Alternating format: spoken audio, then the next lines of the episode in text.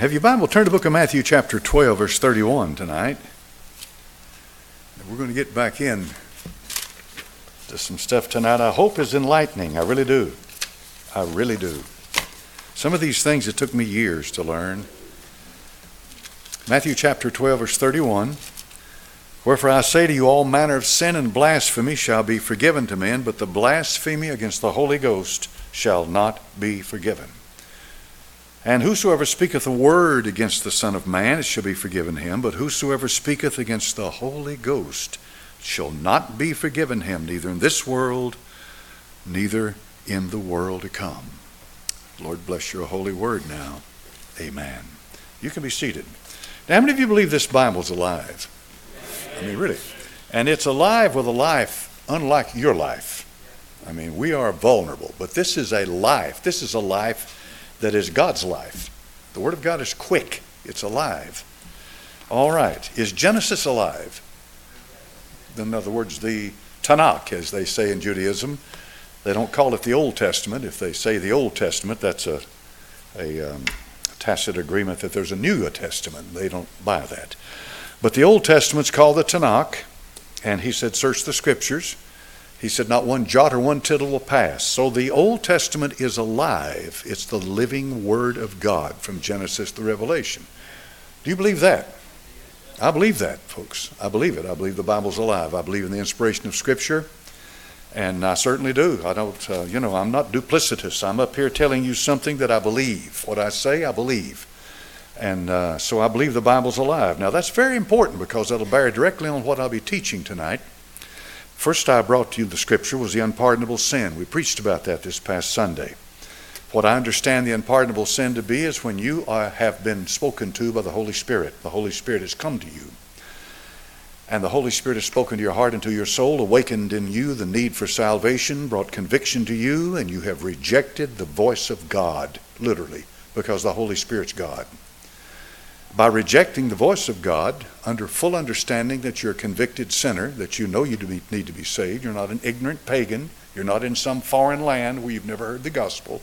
You're talking about someone who has been uh, subjected to it, who's been, who's been, uh, who's seen it, heard it, and you reject that, then that's the uh, unpardonable sin. Now, men like to skim around on the surface. They like to have, uh, they like to have easy definitions. They like to have things that that makes sense physically uh, to, their, to their carnal mind in order to understand God. The Lord deals in a much deeper sense than that, folks, much deeper. And so uh, this is what I'm going to be getting into tonight. The sin unto death is found in 1 John chapter 5. Christians can commit the sin unto death. It does not tell you what that sin is because it's not a specific sin, it's a state of being once you arrive at that place. Then there's sending away the day of grace. There's a number of illustrations of that in the New Testament. One said, I'll build greater barns, and he said, Thou fool, this night thy, thou soul, thy soul shall be required of thee. That's sending away the day of grace. Brother J. Harold Smith, that I have the greatest respect for, that loved the Lord, uh, preached God's three deadlines. And he talked about these three things the unpardonable sin, the sin unto death, and sending away the day of grace. Now, I'm going to give you some things tonight. Look at Mark chapter number 10, because we're going to compare Scripture with Scripture. And by doing this, I think we're going to learn some things. Mark chapter 10 and verse number 17. Mark chapter 10, verse 17. Note your scripture now. When he was gone forth of the way, there came one running and kneeled to him and asked him, Good master, what shall I do that I may inherit eternal life? All right, that's a simple question. I want eternal life. Now look at the answer. Jesus said to him, Why callest thou me good? There's none good but one, that is God. Now we could get into a long thing about the righteousness that he created while he was here on this earth, and that's exactly what he's referring to. I'm a man, the God man, and I will prove myself, but until then, there's one. Verse 19. Thou knowest the commandments. Now, watch this. Do not commit adultery, do not kill, do not steal, do not bear false witness, defraud not, honor thy father and mother. He answered and said unto him, Master, all these have I observed from my youth. He didn't rebuke him for that. Undoubtedly, he had. All right. So we're going to get another commandment, and we get that commandment, that's going to get him saved. That's the way it's read. a superficial reading. Now look at verse 21. Then Jesus, beholding him, loved him, and said unto him, One thing thou lackest. Go thy way, sell whatsoever thou hast, and give to the poor, and thou shalt have treasure in heaven. And come, take up the cross, and follow me. Now, the Lord Jesus is not at all interested in something that he would do. He's interested in reaching his heart. You get this? I want you to compare that now. He told him, what did he tell him to do? One thing thou lackest, go thy way, sell whatsoever thou hast, and give to the poor. Look at Luke chapter 10, verse 25. He gives a different answer. Luke chapter 10, verse 25. Behold, a certain lawyer stood up, tempted him, saying, Master, what shall I do to inherit eternal life? Now, here we go. He said unto him, What is written in the law? How readest thou? He answered and said, Thou shalt love the Lord thy God with all thy heart, all thy soul, with all thy strength, with all thy mind, and thy neighbors thyself. He said unto him, Thou hast answered right, this do, and thou shalt live. Well, the thing about selling what he had, is there? Now, is there a contradiction here? Well, if you're a shallow reading of the scripture, you'd say, well, he told one man to do one thing and another man to do something else. No, what he told the men was simply this this is your problem. I'm looking at your heart. In order to have saving faith, we have an issue. That's what's going on here. Look at Matthew chapter 19. Matthew chapter number 19. Is one man saved one way and another man saved another? Are there 15 different gospels in the Bible? There are 15, there's a bunch of different dispensations and issues that a person is supposed to know and, and supposed to understand and believe, depending upon what time they're alive on this earth. But look at Matthew chapter 19, verse 28. Now look at this. Then answered Peter, said to him, Behold, we've forsaken all, followed thee. What shall we have therefore? He said unto them, Jesus said unto them, Verily I say unto you, that ye which have followed me in the, re- in the regeneration, when the Son of Man shall sit in the throne of his glory, ye also shall sit upon twelve thrones, judging the twelve tribes of Israel. And every one that hath forsaken houses, or brethren, or sisters, or father, or mother, or wife, or children, or lands, for my name's sake. Now look at this. Shall receive an hundredfold, and, ha- and what? Shall inherit what? here we go. Everlasting life. Here we have three different answers to these people when they come to him asking, What can I do to have eternal life or inherit eternal life? He didn't tell them to do three different things in the sense that what you do is going to save you. He analyzed their heart and spoke to them about the problem that was plaguing them in their faith and trust in God. That's what the issue's about. You can be baptized, my dear friends, till, you know, as the old timers said to you, know, over Tadpole and every creek here in East Tennessee. But folks, if your heart is not right with God, that water is not going to do one thing for you. The Bible said in Romans chapter number 10, For the heart man believeth unto righteousness. So here's what God does. He says the word of God is quick all right, and powerful and sharper than any two edged sword, piercing even to the dividing asunder of soul and spirit of the joints and marrow. Now, this is what's important, and is a discerner of the thoughts and intents of the heart.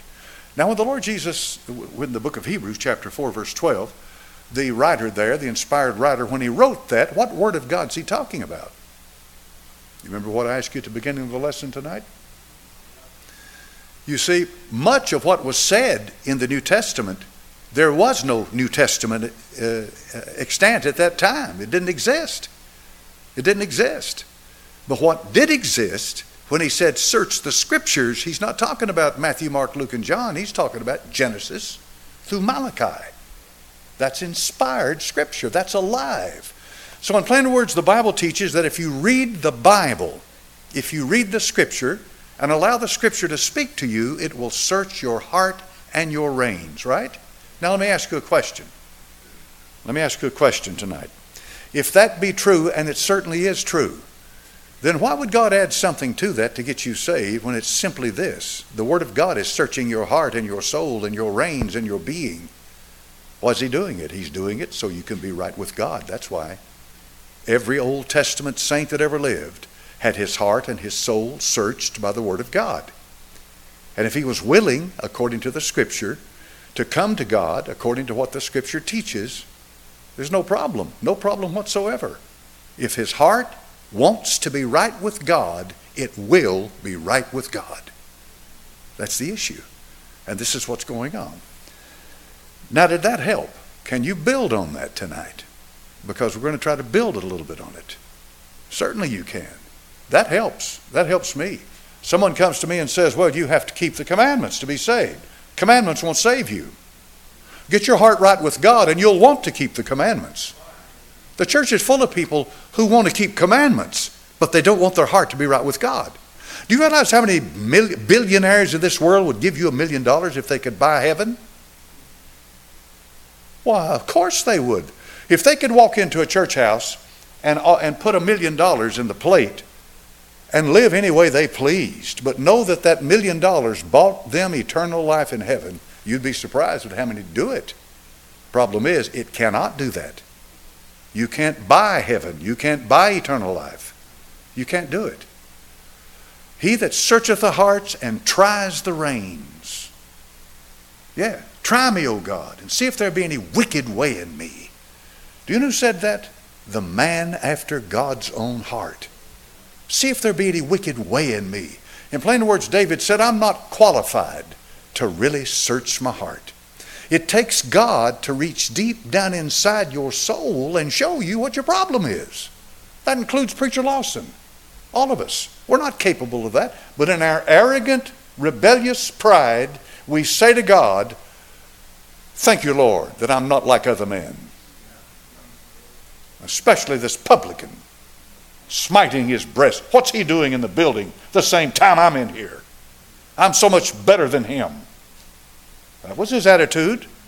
In plainer words, this Pharisee had searched his heart with his own human ability and not finding any problem therein because you see, we have a tendency to cover up certain things, justify certain things, push certain things aside, and so forth. How many agree with that tonight? You better believe it.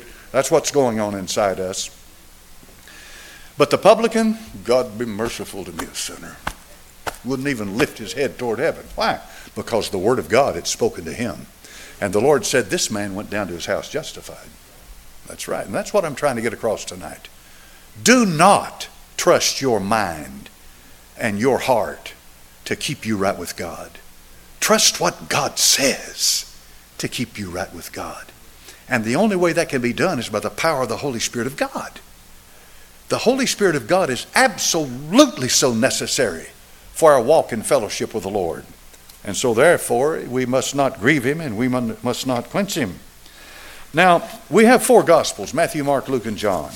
Matthew, Mark, and Luke are called synoptic Gospels. You, hear, you seldom ever hear me use that term because that's a, that's a man made term. It simply means that Matthew, Mark, and Luke essentially join together in one synoptic view. In other words, sin, to bring many views that come together.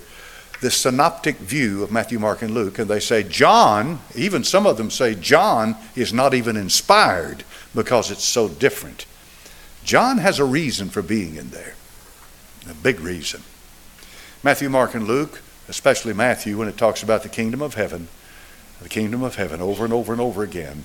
The Lord, it's the Sermon on the Mount, uh, and they like the Sermon on the Mount. They like part of it, not all of it.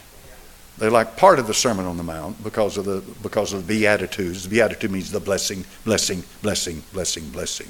Well, I'm all for people being blessed, but I'm also I'm also for getting their hide busted every once in a while too. We love our children, don't we? If you love your children, you know it's not going to always be here, here, here, here, here, here, here. There's going to be a time you have to chasten them, right? Of course you do.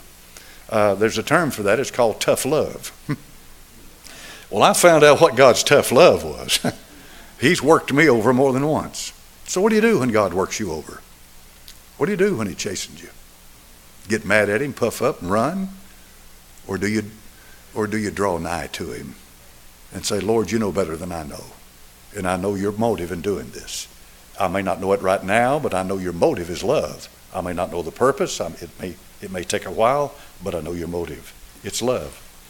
So the synoptic, synoptic Gospels, Matthew, Mark, and Luke, uh, talk about an earthly kingdom, the kingdom of heaven, an earthly reign of the Son of God as the Son of Man, as he refers to himself many times.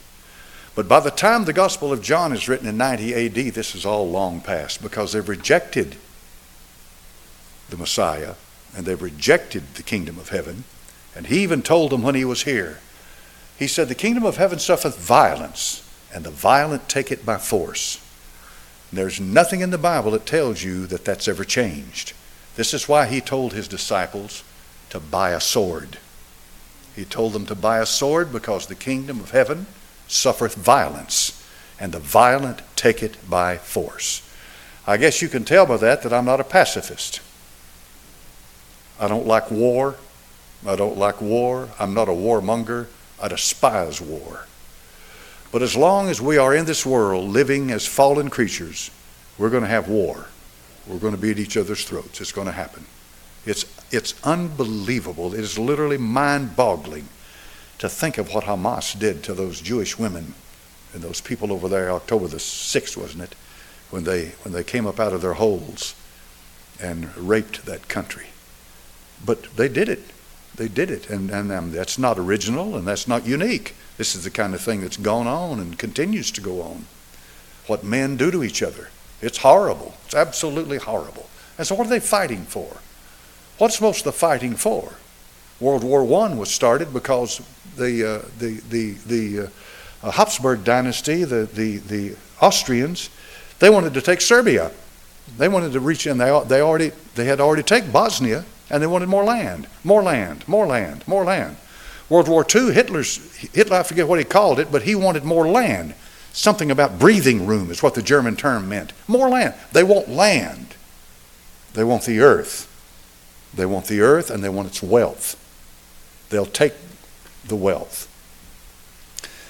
As you know, the history, you know what colonization was about. All right, the colonies. The European powers come in and they overthrow a country or simply force their way in and they make the people subservient to them and they grow they grow corn they grow sugar they grow this they grow that and they sell it on the market. All right that's colonization. All kinds of evils from colonization no question. All colonies aren't alike. These 13 colonies right here in this country were colonies of great britain and it wasn't like that. But still the bottom line is that you have a superior power that wants to come in and take what someone else has. What do you think Putin's doing in the Ukraine? Have you noticed? Now, of course, I know there's some technicality involved there. They say there's a lot of Nazi sympathizers there, and that uh, in the eastern part, especially of the Ukraine, and he's trying to wipe that out. And, uh, you know, I'm no expert on the Ukraine, but I know that goes back to, to World War II. And the Nazis, as you know, the Germans, Operation Barbarossa, they sent over 3 million troops into Russia even after Hitler and Stalin had signed an accord over Poland that they would not attack each other. And when Hitler saw the opportunity, he seized it and he went straight into Russia. And for a while, he overran everything in front of him. So that's all. You know, you, I don't no need to say anymore. And what goes on in the country? What goes on in churches? What go, same thing. Uh, it's power. It's struggle for power. The suffereth violence, and the violent take it by force. All right. Now, having said all of that, this has to do with the kingdom of heaven. Who are we tonight? This is the body of Christ. Is that not who we are? Certainly. Exactly. The body of Christ is not made up of a bunch of bodies, physical bodies. The body of Christ is made up of a spiritual entity. Every last one of us that are born of the Spirit of God, those people watching right now on the internet, they're our brothers and sisters. How big is that church? I have no idea, but I'd say it runs into the uh, hundreds of millions or even possibly billions on this earth uh, are members of the body of Christ. But it still has to deal with this violence, and the violent take it by force. So when you get to the Gospel of John, things change. The Gospel of John is different. Bullinger, how many's ever heard of Ethelbert Bullinger? Some of you have. Well, good. He says the word believe shows up 99 times in the Gospel of John more than twice as many times as it shows up in Matthew, Mark, and Luke. There's a reason for that. The word light shows up in the Gospel of John 23 times, according to Bullinger's Companion Bible. The word life shows up 36 times in the Gospel of John. The deity of Christ is attested to 1, 2, 3, 4, 5, 6, 7, 8, 9, 10, 11, 12, 13, 14, 15, 16 times, and maybe even more in the Gospel of John. In plainer words, it's all about his deity. John chapter number 9, what did he say to the man born blind? Dost thou believe on who? The Son of God. When you start reading your Bible, get into commentaries, you'll find out that most of the Bible colleges in this country, and many of them are fundamental Bible colleges, do not believe that John 9 is inspired, where he says, Dost thou believe on the Son of God? And therefore, when you get into their commentaries, they won't list that as one of the places in the, in, in the Gospel of John that attest to his deity. That's one of the strongest in the New Testament. It came from the Lord Jesus himself, who said, Dost thou believe on the Son of God? Who is he, Lord, that I might believe? I am he, the one talking to you. I am the Son of God. So, why would somebody want to jerk that out of the Bible? See what I mean? And the only authority for taking that out of the Scripture would have to be manuscript evidence.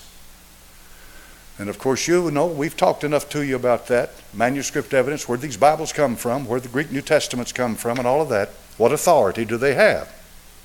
I believe that John 9 should be in the Bible. Yes, sir.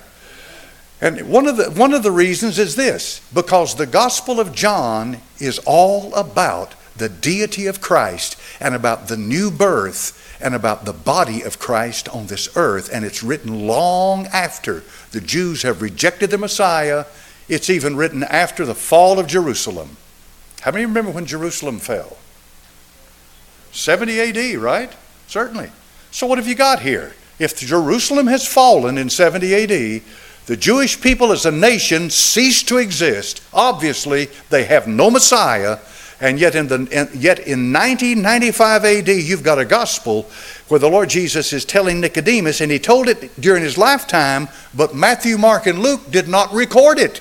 Only John did. That is the inspiration of the Holy uh, Spirit, is to save that and say, no, I want that to come out later. And that's exactly what happened. John chapter number 9. It comes out later. You must be born again, John chapter number 3. So they're preaching the new birth. And the new birth is a big deal. John tells you in the Gospel of John who the light is. Look at John chapter number 8 and verse number 12. John 8 12. John 8 12. Then spake Jesus again unto them, saying, I am the light of the world. All right, hold your place there and go to John 1 9.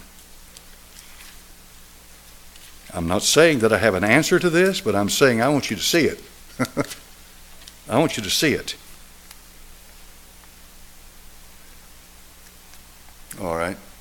John 1 9 that was the true light. What's the true light? It's the Word that was made flesh. All right, now look at verse 9. That was the true light, which does what?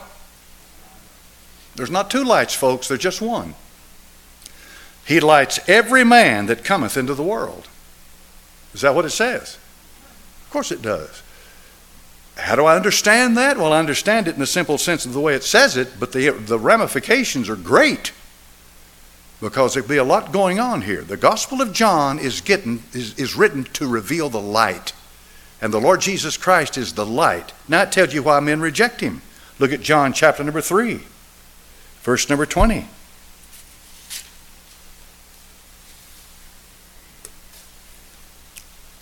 For every one that doeth evil hateth the light.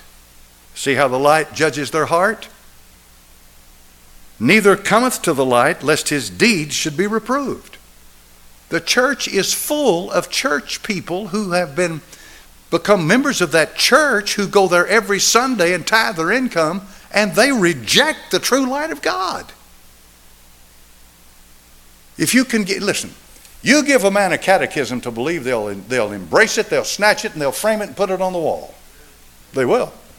It's like, it's like everything else man made. They'll, they'll put it out where people can see it. Their heart? Oh, no, forget the heart. See, forget the heart. But the heart is not what, the heart is what matters, not what you got hanging on the wall. And the Gospel of John, folks, is written long after the kingdom of heaven is rejected. It tells you that God is judging your heart by the light that you receive, and He judges you if you reject that light, and He tells you why you reject it. Look at John chapter number 5 and verse number 44. Somebody said, well, a preacher sounds like God's kind of hard to deal with. No. He's not hard to deal with at all, as long as you've got truth. How can ye believe which receive honor one of another, and seek not the honor that cometh from God only? You notice now what I tell you about the word believe? Can you find any place in the Gospel of John where it tells you to be baptized to be saved? No, it's not in there. It's not in there. When we're up to 90 to 95 AD, long after the kingdom has been rejected, there's not a word about being baptized to be saved. Somebody said, Well, I was baptized. That's good. I've been baptized too. I've been baptized too. 1973, after I received Christ into my heart and into my soul, and I knew I was born again, I was baptized at Third Creek Baptist Church. Bill Cardwell baptized me.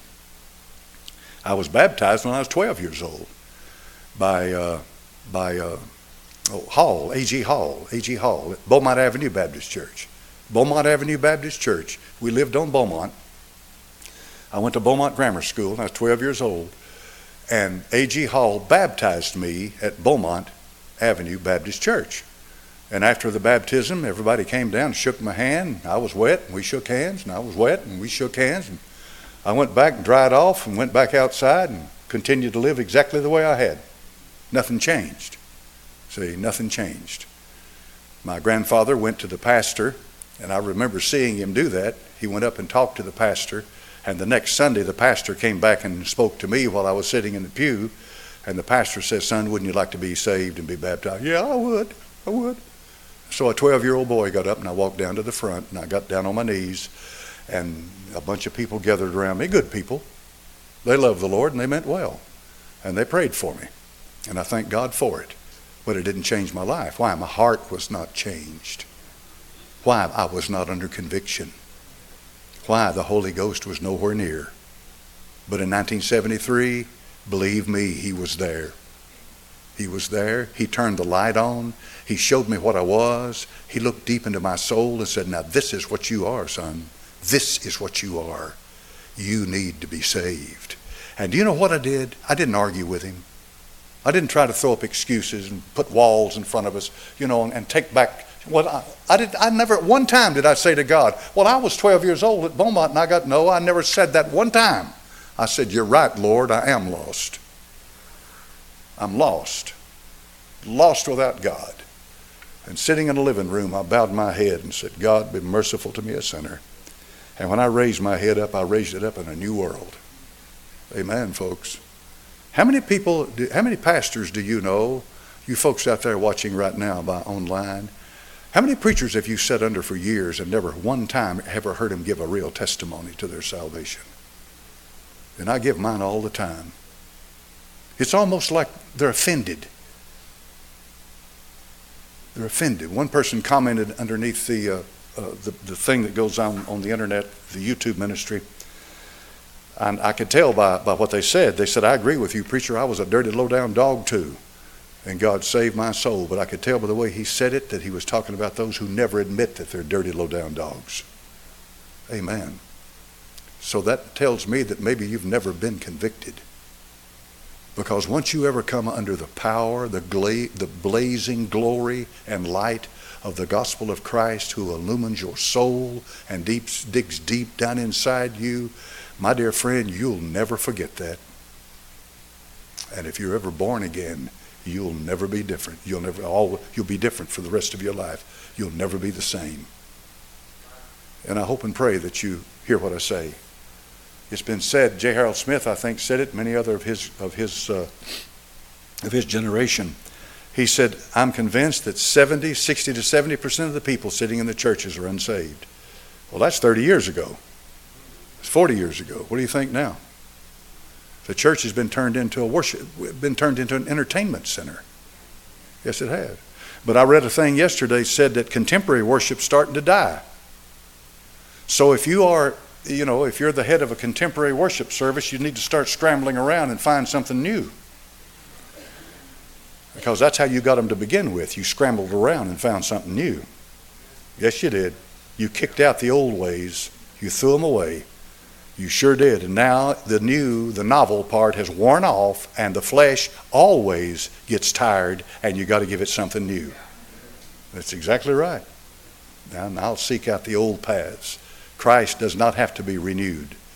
Once you ever get a hold of him and he gets a hold of you, you'll never be the same again. You'll never be the same again. It's a wonderful thing. Uh, John chapter number 1 and verse number 9 is the light that lighteth every man that cometh into the world. John's gospel, therefore, is about the new birth, not about the kingdom of heaven. I believe today, honestly, if men who get up in the pulpit if they would start preaching the simple fundamental truths of who Christ is, who is He, and preach this Bible and preach it like they believe it, you'd see a difference in the churches today. I firmly believe that because people don't know, they've never heard. They, they don't. They did a thing the other day. They asked this girl on the street, say, who was the first president? So what's happened? They've dumbed them down. Well, you can say the same thing for the church house. They've dumbed them down. You ask them about the new birth, they don't have a clue what you're talking about. Oh, God's for me and I feel good about it. I have so many promises. All I have to do is learn how to apply these promises. What are you talking about, new birth? Well, that is the new birth. As long as I'm doing what God said to do, you know, I'm living my best life now. I'm in this and I'm this and this and this and this and this. That's not the new birth, folks. The new birth is to allow God to speak into your heart, open up your soul, and show you what you really are. And He doesn't do it to condemn you. There's a difference between condemnation and conviction. Satan is condemning. What, is, what does it mean? Condemn means that, God, that Satan wants to bring you, a pla- bring you to a place of no hope. He wants to put you in a place where you, can, you can't look up, you can't be saved, and he wants to condemn you and drive you on down in that. Conviction is to say, I love you and I want you to see who you are. Christ died for you. He took all your dirty, rotten, low down, stinking sins. He became sin for you who knew no sin, and He died on a rugged, horrible cross so you could be saved. Would you believe God or will you reject Him? And that is the unpardonable sin. And there are people coming to church every Sunday, singing in the choir. There are pastors up in the pulpits, opening up the Bible and so called preaching it, who in their heart and their soul have absolutely rejected the voice of the Holy Ghost, showing them who they really are. They convince themselves by saying, Well, I wouldn't, I mean, man, I've been in the ministry all these years. I've been to Bible college. I've done so much preaching. I've helped people. I this, I this, the other. I know that's your problem, is I. That's your problem. That's what we're talking about tonight, folks. That's what this is about. It's about the Gospel of John and the new birth. Did you know the word sin shows up very few times in the book of Revelation? And did you know that the word sin never shows up one time in the Song of Solomon? One of the greatest studies that I've ever had studying the Bible is to find out what doesn't show up in some of these books. Because if I find out what doesn't show up in these books, I'm going to say to myself, now why is that? There's got to be a reason for it. Of course there is. There's a reason for it. Yes. I was 12 years old at Beaumont Baptist Church. After that, uh, 12 years old. Wasn't too long after that, I went to rural high school, started playing basketball, running track, and grew, grew up into a young man, joined the military, gone off for four years, came back. But in 1973, boy, God came to me. Has He ever come to you? That's a wonderful thing, isn't it? Did He show you who you really are when He came to you? Did he, when, when the Holy Spirit comes to you, he doesn't say to you now, I want you to search your heart. I want you to try to find everything that's wrong about you. I want you to get in there and dig deep. And when you find all this stuff, I want you to lay it all on the altar. And don't miss anything and don't forget anything. And I want you to lay it all on the altar. And if you'll lay it all on the altar, you can be saved. Hogwash. Garbage. You come to God and say, Lord, just as I am, as Charlotte Elliott said. There are many things I can't find in me, but I believe you and I believe what you did for me. And I know I'm a sinner and I want you to save me and write my name in the Lamb's Book of Life. Like the thief on the cross said, Lord, remember me. You'll be born again when you do that. Father, bless your word. Bless your holy word. We thank you. We've got your word. I hope the people understand, Lord, that I'm not up here preaching to them and uh, as if I'm some kind of a high and mighty thing and pious with a halo around my head. Lord, it's the same book to me as it is to them, and the same word that searches my heart and tries my reins as it does theirs. But Father, in the peace of my soul, the only reason I can justify being in this house tonight is to stand up here before the people and give them the truth. And that's what I, by the grace of God, is going to try to do give them the truth. While your heads are bowed and nobody's looking tonight, I want you to pray. If you're doubting your salvation, and a lot of people are, they do, and there's a lot of different reasons why people doubt their salvation. A lot. A lot of reasons. A lot of times people will compare themselves with somebody else in the way some other person got saved, and they'll say, Well, I didn't get saved like that. Maybe I'm not saved. But you see, that's a big problem there. Because if you truly are born again, the Holy Spirit has moved into your life. Now, let me give you one of these things like the Bible. I shouldn't have to tell you the Holy Spirit is in your life. I don't have to tell any of you tonight that your heart's beating. I shouldn't have to tell you the Holy Spirit's in your life. Because if the Holy Spirit is in your life, you're going to know it. And you never, ever come before God and say, Well, Lord, I know I'm saved because of, I've done everything I know to do. Doing has nothing to do with it is let Him search your heart and your reins and come to Him and say, Lord God Almighty, I need you, I need you, I need you, I need a Savior. Save me. And He will. And He'll write your name in the book of life. In thy name I pray, amen. God bless you, folks. I'm done. I'm done. Let's see.